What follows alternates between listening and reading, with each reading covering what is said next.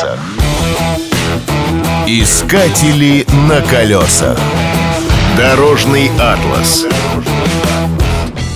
Поезд из Москвы в Пекин идет неделю. Это при том, что состав движется круглые сутки со средней скоростью 100 км в час.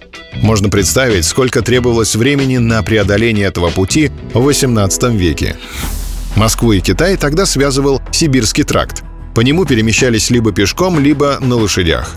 На дорогу уходили месяцы, а то и годы. Царский указ о строительстве дороги в Сибирь вышел в 1689 году. Однако за 40 лет дело так и не сдвинулось с мертвой точки. При Петре I по-прежнему пользовались тропами, волоками и водными путями. Виртуальное путешествие по этому маршруту описал в своей книге Даниэль Дефо. Она вышла под названием «Дальнейшие приключения Робинзона Круза» и в России практически неизвестна. Коренной перелом наступил в 1727 году, когда между Россией и Китаем был подписан пограничный и торговый договоры. Возникла необходимость в дороге. Правительство занялось обустройством Сибирского тракта, которое продолжалось более ста лет. Дорога шла из Москвы через Екатеринбург и Тобольск до Верхнеудинска и далее до китайской границы.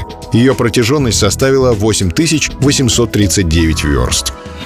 За свою историю маршрут тракта изменился незначительно. В конце 19 века дорога уже не справлялась с потоком грузов. Было решено строить Транссибирскую железнодорожную магистраль.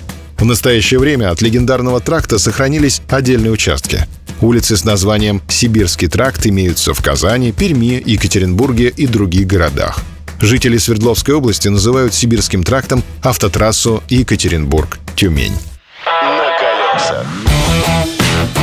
Искатели на колесах.